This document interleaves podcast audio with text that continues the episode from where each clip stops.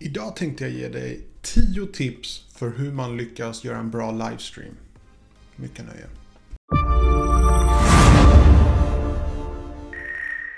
Hej och välkommen till min kanal, mitt namn är Tommy och jag hjälper dig att bemästra social media idag.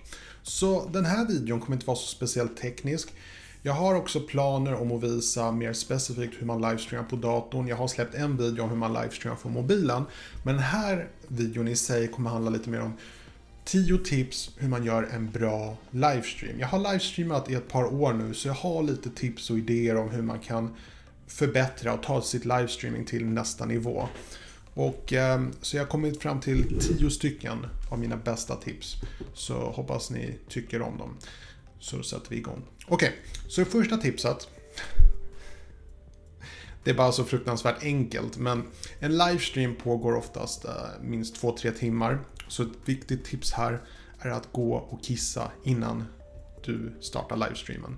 För att du kommer bli väldigt kissnödig. Du, det är inte så fint att ha en livestream och sen ta en paus och gå iväg en minut för att kissa. Det är inte så jättebra, inte alls att rekommendera. Så kissa innan du startar din livestream. Det andra tipset är att samtidigt ha en, en flaska med vatten. Och det är inte bara för att du kan bli väldigt torr i munnen om du pladdrar på i 2-3 timmar. Men även det kan ibland hända att du blir torr i munnen och eh, du blir torr i halsen framförallt. Och när det händer, då börjar folk hosta. Så eh, ha vatten nära kan göra stor skillnad för att minska ditt hostande så att säga om du pratar väldigt mycket under din livestream. Eh, det tredje tipset är att ha din mobil avstängd. Det kan vara väldigt störande eh, när man tittar på en livestream och så är det någon mobil som ringer, man hör det. Det är ett störningsmoment. Så ta bort allt sånt. Och likaså att du säger åt alla dina bekanta att nu är du upptagen, du ska livestreama, stör inte medan jag livestreamar. För det har faktiskt hänt ibland att jag har blivit störd just när jag livestreamar. Men då är det inte den personens fel, då är det för att jag har inte varit tydlig med att säga att nu livestreamar jag. Så det är väldigt viktigt. Eh, det fjärde tipset att tänka på det är att eh, din livestream är egentligen inget annat än en video. För den kommer laddas upp sen på YouTube-kanalen eller på Twitch som en helt vanlig video. Så tipset här faktiskt att du tänker när du kör den här livestreamen att det här är ändå en video som antagligen de flesta människor kommer se i efterhand och inte just under livestreamen i sig. Så det kan vara en väldigt bra idé att göra den så underhållande för de som inte är där live. Och det gör du genom att hela tiden eh, prata, att du hela tiden Eh, gör det hela underhållande och intressant. Ehm, det femte tipset, det är, och det här missar jag hela tiden, och det är att meddela i väldigt god tid att du ska börja en livestream.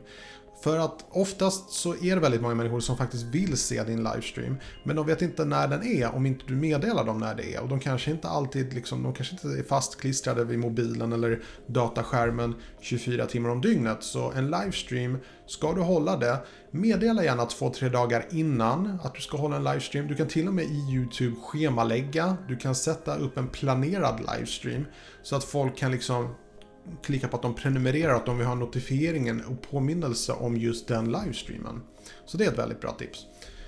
Um, det sjätte tipset, om du har möjlighet, om du har det vill säga tillräckligt med internetbandbredd, eh, prova att livestreama till flera sociala plattformar samtidigt. Till exempel YouTube, Facebook, Twitter och Instagram samtidigt. Du kan till exempel om du har en iPad och en, eh, en smartphone och en dator, då kan du liksom ställa upp alla kameror framför dig och så livestreamar du på det sättet. Eh, och det sjunde tipset, det är att eh, du uppmanar hela tiden folk att ställa frågor. Det viktigaste med en livestream är att folk är interaktiva. Det är hela poängen med en livestream. Att folk kommunicerar och är interaktiva. De ställer frågor, det är deras möjlighet att ställa frågor. Så be dem vara så aktiva som möjligt. Ställ frågor och be dem ställa frågor. Eh, det åttonde tipset, det är någonting som är väldigt viktigt. Det är att under en livestream så är det väldigt mycket som kan gå fel. Och jag har varit med om så mycket saker som har gått fel. Inget ljud, eh, eller plötsligt så försvinner bilden men de hör ljud. Eller eh, internet, eller livestream bara bryts. Och det är massa saker som kan kännas bara oj, det här var... Det blir liksom så många stressmoment och det är så mycket som kan gå fel. Så det viktigaste tipset här är att ta det lugnt. Eh, du skulle bli förvånad hur förlåtande människor är. De förstår att du är bara människa och en livestream, det är ingenting man kan planera och saker och ting bara går fel utan ens kontroll. Så till exempel, bryts en livestream, starta bara en ny på samma gång. Folk kommer ju sitta kvar och vänta där några minuter tills du kommer tillbaka för de kommer anta att någonting har helt enkelt gått fel. Så de antar att du kommer starta livestreamen igen. Eh, det nionde tipset är att du ska undvika tystnad. En väldigt lång livestream kan innebära att du kanske till exempel spelar samtidigt eh, som du livestreamar. Och det är väl okej, okay, men är det bara ett spel egentligen och det inte är så interaktivt, då behöver det inte vara livestreamat. Då kan det egentligen bara vara så att du filmar alltihopa och laddar upp det sen. Men om du livestreamar, poängen är att folk ska vara aktiva. Det ska vara lite som att de tittar på någonting live. Så att det kan vara en bra idé att du är interaktiv hela tiden, att du pratar, undviker all form av tystnad och så vidare. Eh, det är ett tips. För jag, jag har varit med om det så många gånger att jag har sett livestreams där folk liksom bara sitter och pillar på sitt tangentbord och tittar ut genom fönstret i flera minuter. Och det, det, är ingen som vill titta på något sånt. Var aktiv. Tänk att du ger värde varje sekund av videon, av livestreamen.